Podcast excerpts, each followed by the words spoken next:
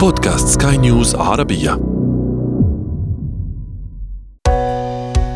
حياتنا.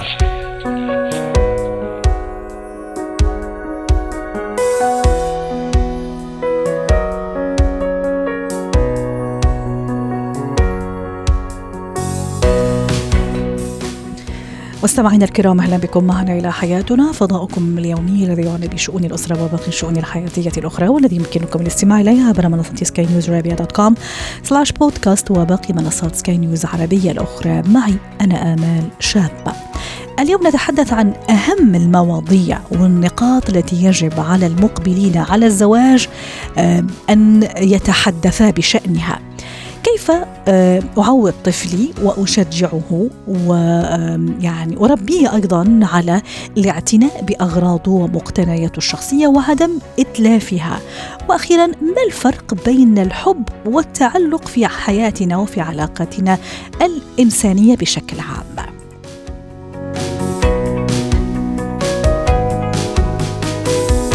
هو وهي. اليوم حديثنا كلامنا موجه للمقبلين على الزواج اللي عم يستعدوا للدخول لقفص وبيت زوجية. إن شاء الله للجميع آه، يا رب. آه، أكيد في مواضيع لازم نناقشها. عدا الكوشة وفستان الفرح والتفاصيل وشهر العسل في أشياء أهم بكثير لأنه بناء عليها رح نقدر نرسم المسار الصحيح إلى حد كبير. بعد توفيق الله سبحانه وتعالى لحياة زوجية سعيدة. رحبوا معي بناصر الجميعة المستشار النفسي والأسري ضيفي العزيز أستاذ ناصر إيش هي الأشياء اللي لازم أركز عليها مع زوج المستقبل أو زوجة المستقبل وجدا جدا ضرورية لأنه هي تقريبا بوصلة راح تقدر شوي يعني توجهني إلى حياة آه، سعيدة أو العكس أهلا وسهلا فيكم واسعد الله أوقاتكم بكل خير وسعيد تواجدي معكم. الحقيقة عندنا خمسة نقاط آه، أو ستة ربما آه، لخصناها بما نسميه يعني حاول نجتهد نسميها اتفاقية ما قبل الارتباط. أول حاجة يجب أن نتفق عليها اللي هي آه، السكن والمصاريف المادية. السكن أين سيكون؟ هل هو مع أهل الزوج؟ هل يكون هل سيكون في المناصفه؟ هل سيكون في مكان آخر؟ هل سيكون في بيت الزوجة؟ يعني لازم نصل إلى اتفاقية. بالإضافة إلى المصاريف تكاليف إدارة الحياة اليومية أو ما تسمى في ال business إدارة الأعمال بال running cost يعني الفواتير من سيدفعها، الإيجار من سيدفعه، مصاريف البيت، إذا كان في خادمة، إذا صار في إذا كان في أيضا مصاريف ترفيهية أخرى مثل السفر أو مثلا شراء بعض الكماليات. فيجب أن نتحدث في هذا في هذا الموضوع لأنه ما يكفي إننا نقول الله يعينه الله ييسر وأهم شيء رجال طيب وامرأة صالحة. الكلام هذا ما عاد يكفي حاليا نحتاج إلى مزيد من التفصيل فهذه هي النقطه الأولى.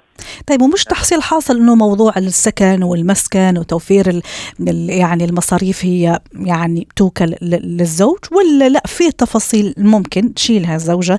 دام حضرتك أشرت إلى الأمور تغيرت شوي.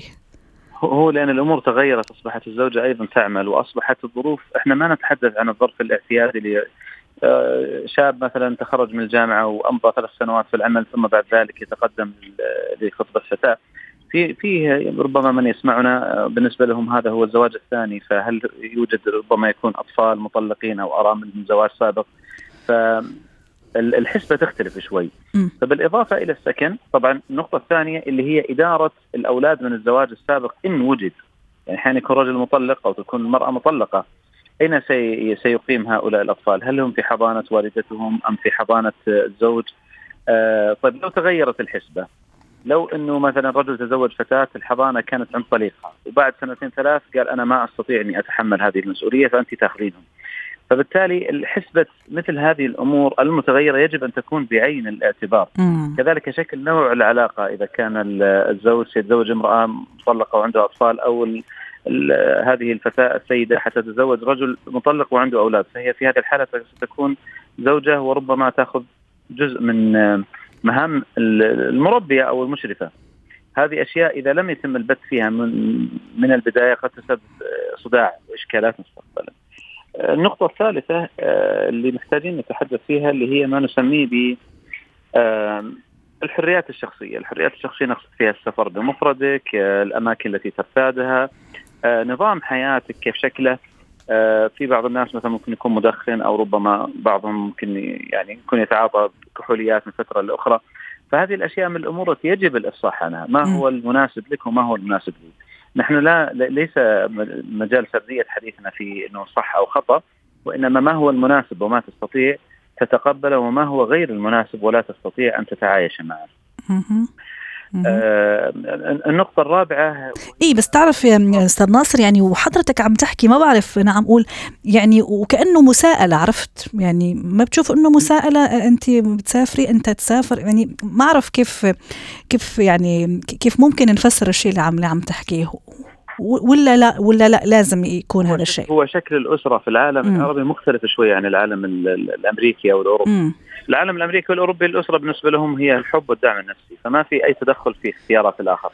لكن بالنسبة لنا كاسر عربية لا الموضوع هذا ممكن يأخذ حيز من حياتنا. محتاجين نسلط الضوء عليه لابد نتفاهم عليه لأن لو ما تفاهمنا عليه حتحدث إشكاليات طيب. من الأشياء التي يجب اخذها أخذها أيضا بعين الاعتبار علاقة الزوج بأهل الزوجة.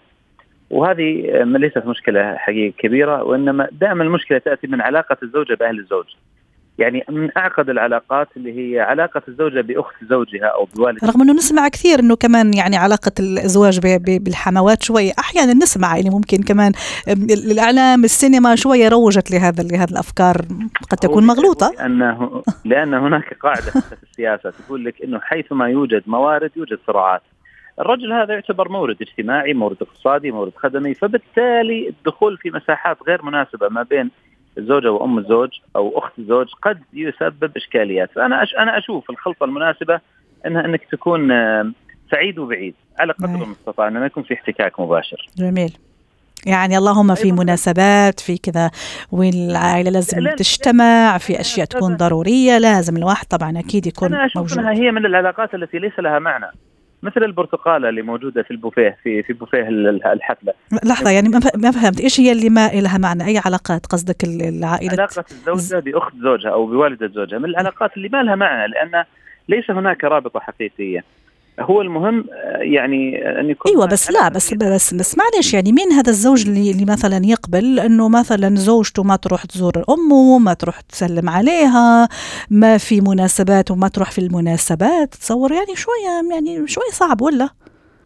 هنا نرجع إلى السبب الذي ارتبطت من أجله. إذا أنت م. كنت تتزوج لأسباب اجتماعية الكلام هذا ممكن يمشي معك لكن أغلب الناس ما تتزوج الآن لأسباب اجتماعية. اي بس الإنسان كائن كائن اجتماعي كمان ما فيك تعزله أستاذ ناصر عن عن محيطه عن مجتمعه ما فينا كمان نعزل نفسنا عن عن هيك علاقات. اي نعم هو الزواج بيني وبين هذا الشخص بس كمان الزواج يعني مفهومه يعني يمتد يعني مو فقط بين بيني وبينه في أسرتين في عائلتين في أشخاص موجودين في أطراف موجودة حوالين هالأشخاص اللي هو الزوج والزوجه إحنا نتحدث عن عمق العلاقة. أحيانا تعميق العلاقة قد يقتلها أو قد يفسدها. ولذلك إحنا نقول آه وزنية 30% يعني العلاقة تصير ما تصير أكثر من كذا. كل ما طيب. تعمقت العلاقة صار في احتمالية الصداع والمشاكل أكثر. طيب. من الأشياء التي يجب أخذها بعين الاعتبار وهي رقم خمسة العادات التي لا أستطيع التعايش معها. أو ما هي الأشياء التي لا م. أستطيع التعايش معها؟ ممكن أنا إنسان ما أستطيع التعايش مع الصراخ ورفع الصوت لكن أستطيع التعايش مع التدخين مثلا. فإيش هي الأشياء الموجودة في زوجتك والأشياء الموجودة في زوجك أنت ما مش قادره على التعايش معها؟ هل هناك سلوكيات معينة؟ هل هناك أحيانا يكون نمط حياة؟ قد يكون رجل حساس جدا وزوجته تعمل في مجال الميديا مثلا أو أو سيدة إيش قصدك؟ يقصد ان مجال الميديا ما يتقبل إنها تظهر بشكلها ووجهها وكذا يسبب لها غيرة وشك ودائما في حذر. بس مش كلهم تسوي أستاذ ناصر الله يصلحك. قد تكون زوجة قد تكون زوجة من النمط الحساس وزوجها مثلا مضيف طيران أو كابتن طيران. يعني يومين في الم... عايش معهم وأسبوع برا فبالتالي عملية الأون أوف هذه ما تخلق لها الراحة والسعادة أيه. ربما لو ارتبطت برجل أقل مواصفات لكنه مستقر وهادي ربما كان أقدر على تحقيق السعادة بالنسبة له يعني انت انت حكمت على بعض المهن انه خلص ما يتزوجوا أحسن إنه ما يتزوج أو ما تتزوج؟ لا يتزوج بشخص مناسب أو طيب. تجاوز هذه العقدة. طيب. التحكم وعقده إن أحد مثلا إن زوجتي ما تختلط يعني ما تظهر للناس. أي. هي عقدة موجودة. يعني في ناس بس على فكرة الاختلاط موجود في كل المهن تقريبا الحين صرنا. الاختلاط موجود في كل مهن في المستشفيات وفي الميديا وفي المدارس وفي التعليم. يعني الاختلاط موجود يعني. شوفي هذه المشكلة صارت كثير مع الفاشينيستات اللي, مم. اللي تكون إنسانة عادية وتزوجت بعدين بدأت تظهر للإعلام سناب شات انستغرام صارت تسوي بث تسوي فعاليات صاروا يستدعونها لأجل تغطية مؤتمرات تسوي إعلانات فبالتالي الحال هذا قد لا يناسب بعض الرجال مم. وكذلك العكس برضه. ممكن سيدة تتزوج رجل عادي بعدين صار مشهور فبالتالي حيصير مجال ال- عدم الاستقرار بالنسبة لها كثير فالإنسان الذي يعرف ماذا يتحمل وماذا لا يتحمل هو الإنسان الواعي. مش الإنسان الواعي هو الإنسان القوي والذي يملك كل شيء الإنسان الواعي حقيقة هو اللي يعرف بالضبط ما هي نقاط ضعفه كما يعرف نقاط قوته. إحنا ما ودنا نختزل العيوب فقط في موضوع ال- الاختلاط بالآخرين أو ال social media أو مثلا السفر الكثير وإنما هناك عيوب أخرى قد يكون مثلا رجل ممتاز لكنه وحيد أمه وأبوه ومضطر انه ساكن مع أمه وأمه شخصية قلقة مسيطرة متحكمة فبالتالي ما حتقدر هذه البنت إنها تعيش حياة سوية حتى لو كان هذا الرجل كويس طيب. جيد يعني. أستاذ ناصر كمان حتى نختم ممكن أشرنا لها ضمنيا بس كمان مثلا الصفات أو السمات الشخصية إذا كان مثلا عصبي هادئ عصبية كريمة بخيل بخيلة هالأشياء كمان هل تتصور إنه من الأشياء فعلا الواحد لازم يركز عليهم من البداية يعني يحطهم يعني يحط عليهم هايلايت يعني قوي حتى يقدر يعني يتساءل ويعرف هل فعلا يقدر يكمل مع هذا النوع من من الشخصيات في في ناس طبيعتهم انسانيه. عندهم اللطف. ودفء العلاقة وفي ناس لا عملي واحد. يساوي اثنين أهم شيء تحبني أعطيني فلوس وفي ناس لا وفي ناس مثلا يهمها الأفكار والحوارات. اي والتواصل عم يقولوا لي في ال control كمان التواصل الشخص يعرف يتواصل عنده تواصل جيد يعني سواء زوجة أو زوجة. شوفي كل الجميع يستطيع التواصل بشكل جيد. لا تصدق إن الانسان يقول لك أنا ما أعرف أتكلم. ويعرف يتكلم لكنه لم يوجد المحفز الأساسي له. ولذلك يمكن لو بنختم بنقطة بقول إن لازم نعرف نوع الارتباط. هل هو علاقة لا ارتباطية أم إنها علاقة ما تسميه شبه الارتباط أم ارتباط تام؟ ارتباط تام اثنين ساكنين مع بعض. 24 ساعة سبع أيام في الأسبوع. شبه الارتباط لا كل واحد عنده ظروف وعنده حياته ويلتقون فترات محددة. علاقة اللا ارتباط لا هي علاقة مفتوحة أنت تتحمل فيها نفس مسؤولية نفسك وغالبا أنت تكون تزوجت لأجل احتياجات جسدية أو عاطفية فقط دون الدخول بالاحتياجات المادية أو انجاب وهذا موضوع حلو يستاهل إنه نفرد له مساحة واسعة يمكن في حلقات مقبلة. الله شكرا لك أستاذ ناصر أسعدتني اليوم أتمنى لك أوقات سعيدة.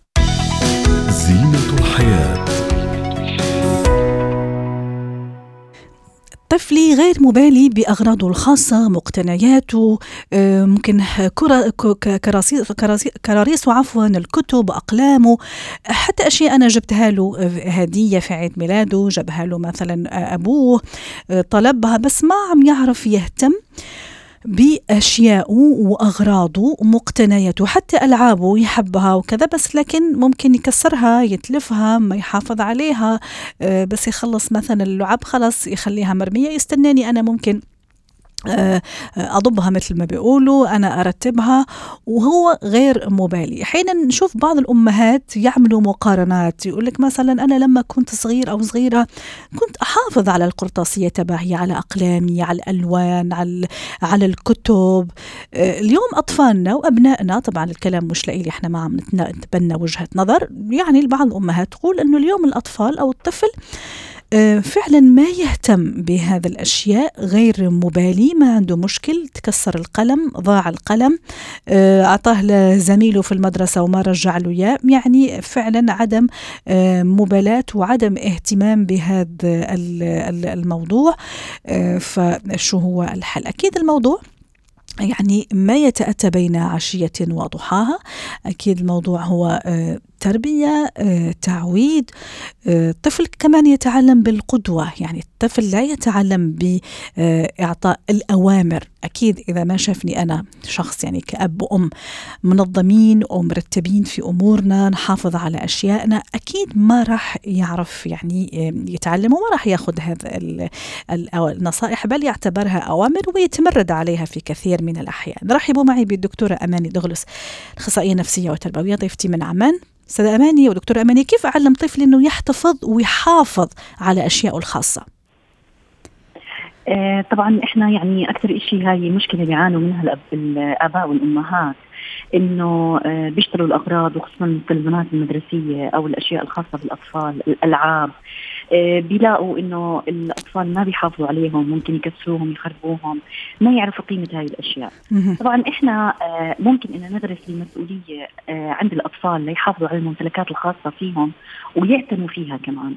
يعني منها نبث أو نرتب أسس القواعد السلوك قواعد السلوك السليم بإنه نحكي مع مع الأطفال على هاي ال ال ال الأهمية بإنه انت لازم تحافظ على ممتلكاتك.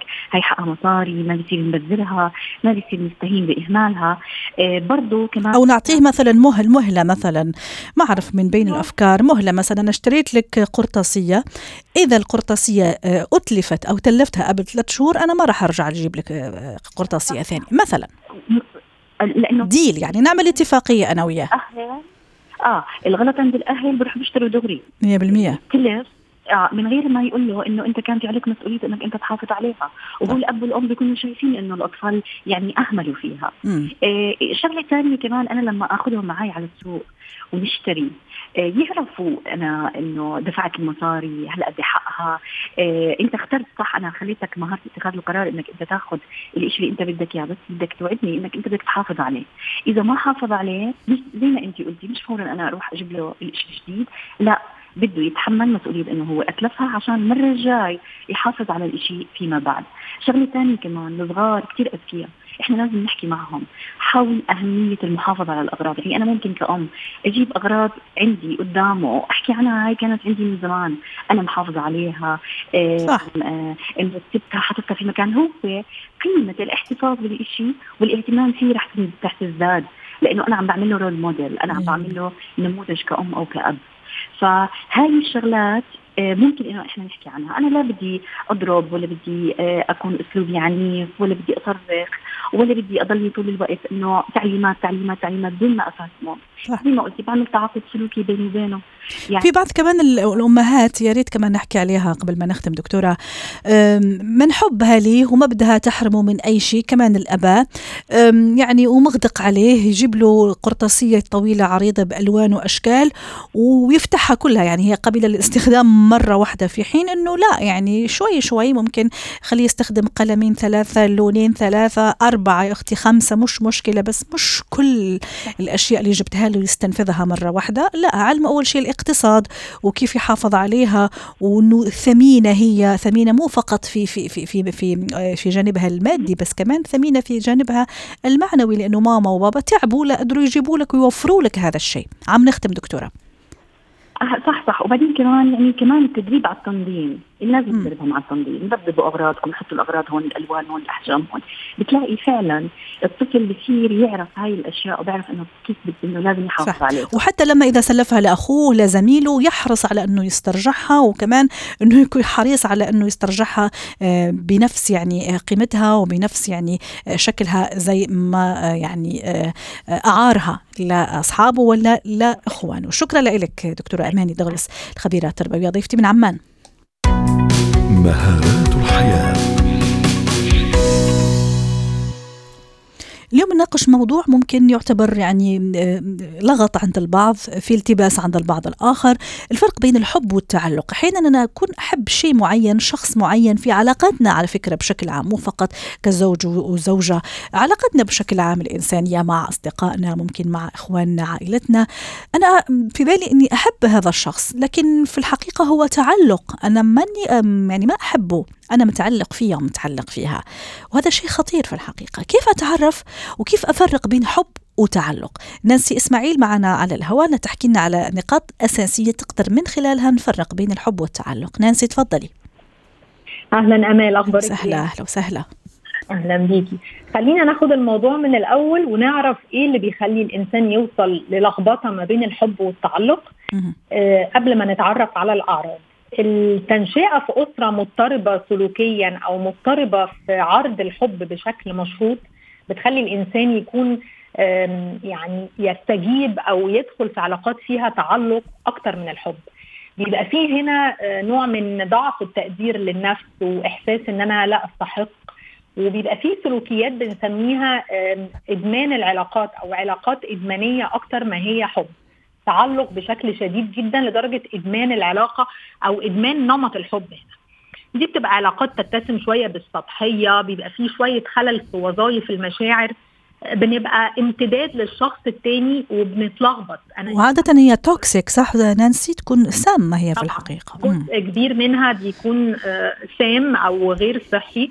لأن إحنا بنتلخبط بقى بنبقى مش عارفين أنا بعمل التصرفات دي من آه، مكان الحب ولا من باب التعلق. طيب خلينا آه الطرف الآخر يكون مستفيد يكون عجبه الموضوع ولا يكون كمان حتى هو مش واعي مش فاهم الموضوع إذا كان عنده نفس المشكل؟ هي كلها سلوكيات في اللاوعي ودايما في العلاقات اللي فيها تعلق أو إدمان الحب والعلاقات بيبقى في شخص خاضع وشخص. مسيطر. فالطرفين مستفيدين بشكل لا واعي. أنا تمام. لو أنا controlling العلاقة بستفيد ولو أنا كمان submissive أو أنا الخاضع في العلاقة برضه بستفيد بشكل غير واعي آه، سلبي. طيب. أي كيف أفرق يا نانسي وكيف أستوعب وأنسحب من هذا النوع من العلاقات إذا كان عندي تعلق مش حب؟ قلة الوعي والدراما اللي تصدرت لنا والثقافة إن الحب تضحية. م. أول علامة من علامات إن ده تعلق مش حب التضحية التنازل عن أجزاء مني من شخصيتي من أحلامي وشغفي مقابل إن الطرف الثاني يحبني ده مش حب. يا سلام. الاعتماد في العلاقة أو على الشريك إنه يسعدني أو يخفف آلام الحياة على حلق عليا أو يلبي لي احتياجاتي. زي ما بنسمع السيدات تقول احتويني. كلمة احتويني دي كلمة مطاطة ملهاش معنى. ده مش علامة حب. آه لهفة البدايات واشتعال المشاعر والبنات الصغيرة تقول butterflies in my gut ده كله افتتان أو نوع من الرغبة والشهوة بتدخل تحت إطار العلاقات الإدمانية أكتر من الحب. لما بنلاقي البنات والشباب بدأوا ينغمسوا في العلاقة ويفقدوا ذاتهم في القصة يدخلوا في القصة بشكل لا واعي ده كله تعلق لأن مفيش حدود. بفضل بقى ماشي بعقلية المنقذ أو الضحية. I can fix her. I can fix him. المهم أنقذ العلاقة بأي ثمن. وهذا التعلق مش يعني ضحيته مو فقط فتيات زي ما عم تحكي حضرتك ومراهقين وشباب. ممكن شخص يعني ناضج وبالغ وكبير في العمر ممكن حتى يعني خلينا نقول أربعيني وكذا بس ممكن يعيش ويقع ضحية هذا التعلق؟ صدقيني من واقع الجلسات الكوتشنج اللي بنعملها في علاقات زواج قد تستمر 30 سنة وفيها أذى وتلاعب نفسي مم. وعلاقات اعتمادية وإدمانية طيب نانسي كيف أتخلص منها؟ كيف أتخلص إذا يعني عرفت وكنت واعي؟ بشتغل أول حاجة على آه، تعزيز الثقة بالنفس ومش إرضاء الشريك على حساب نفسي، أنا ليا احتياجاتي وليا نظرتي في الحياة. لو لقيت نفسي بتحكم زيادة أو خاضع زيادة محتاج هنا تبقى الارم ليا إن أنا أوقف السلوك ده. القلق والتوتر الزايد في غياب الشريك أو خوف مشاعر خوف من إني أفقده. صح. آه وضع الحدود بشكل واضح واحترامها كمان. آه أنا مسؤول عن نفسي وعن احتياجاتي لكن إحنا الاثنين في علاقة في أجزاء مشتركة بنتقابل بنسعد بعض بن بنحاول إن إحنا يكون في بينا تفاهم ولغة حوار. لكن م. كل شخص مسؤول عن نفسه هو ده الحب الصح. واضح. شكرا لك نانسي اسماعيل مدربة مهارات حياة ضيفتي العزيزة وأتمنى لك أوقات سعيدة.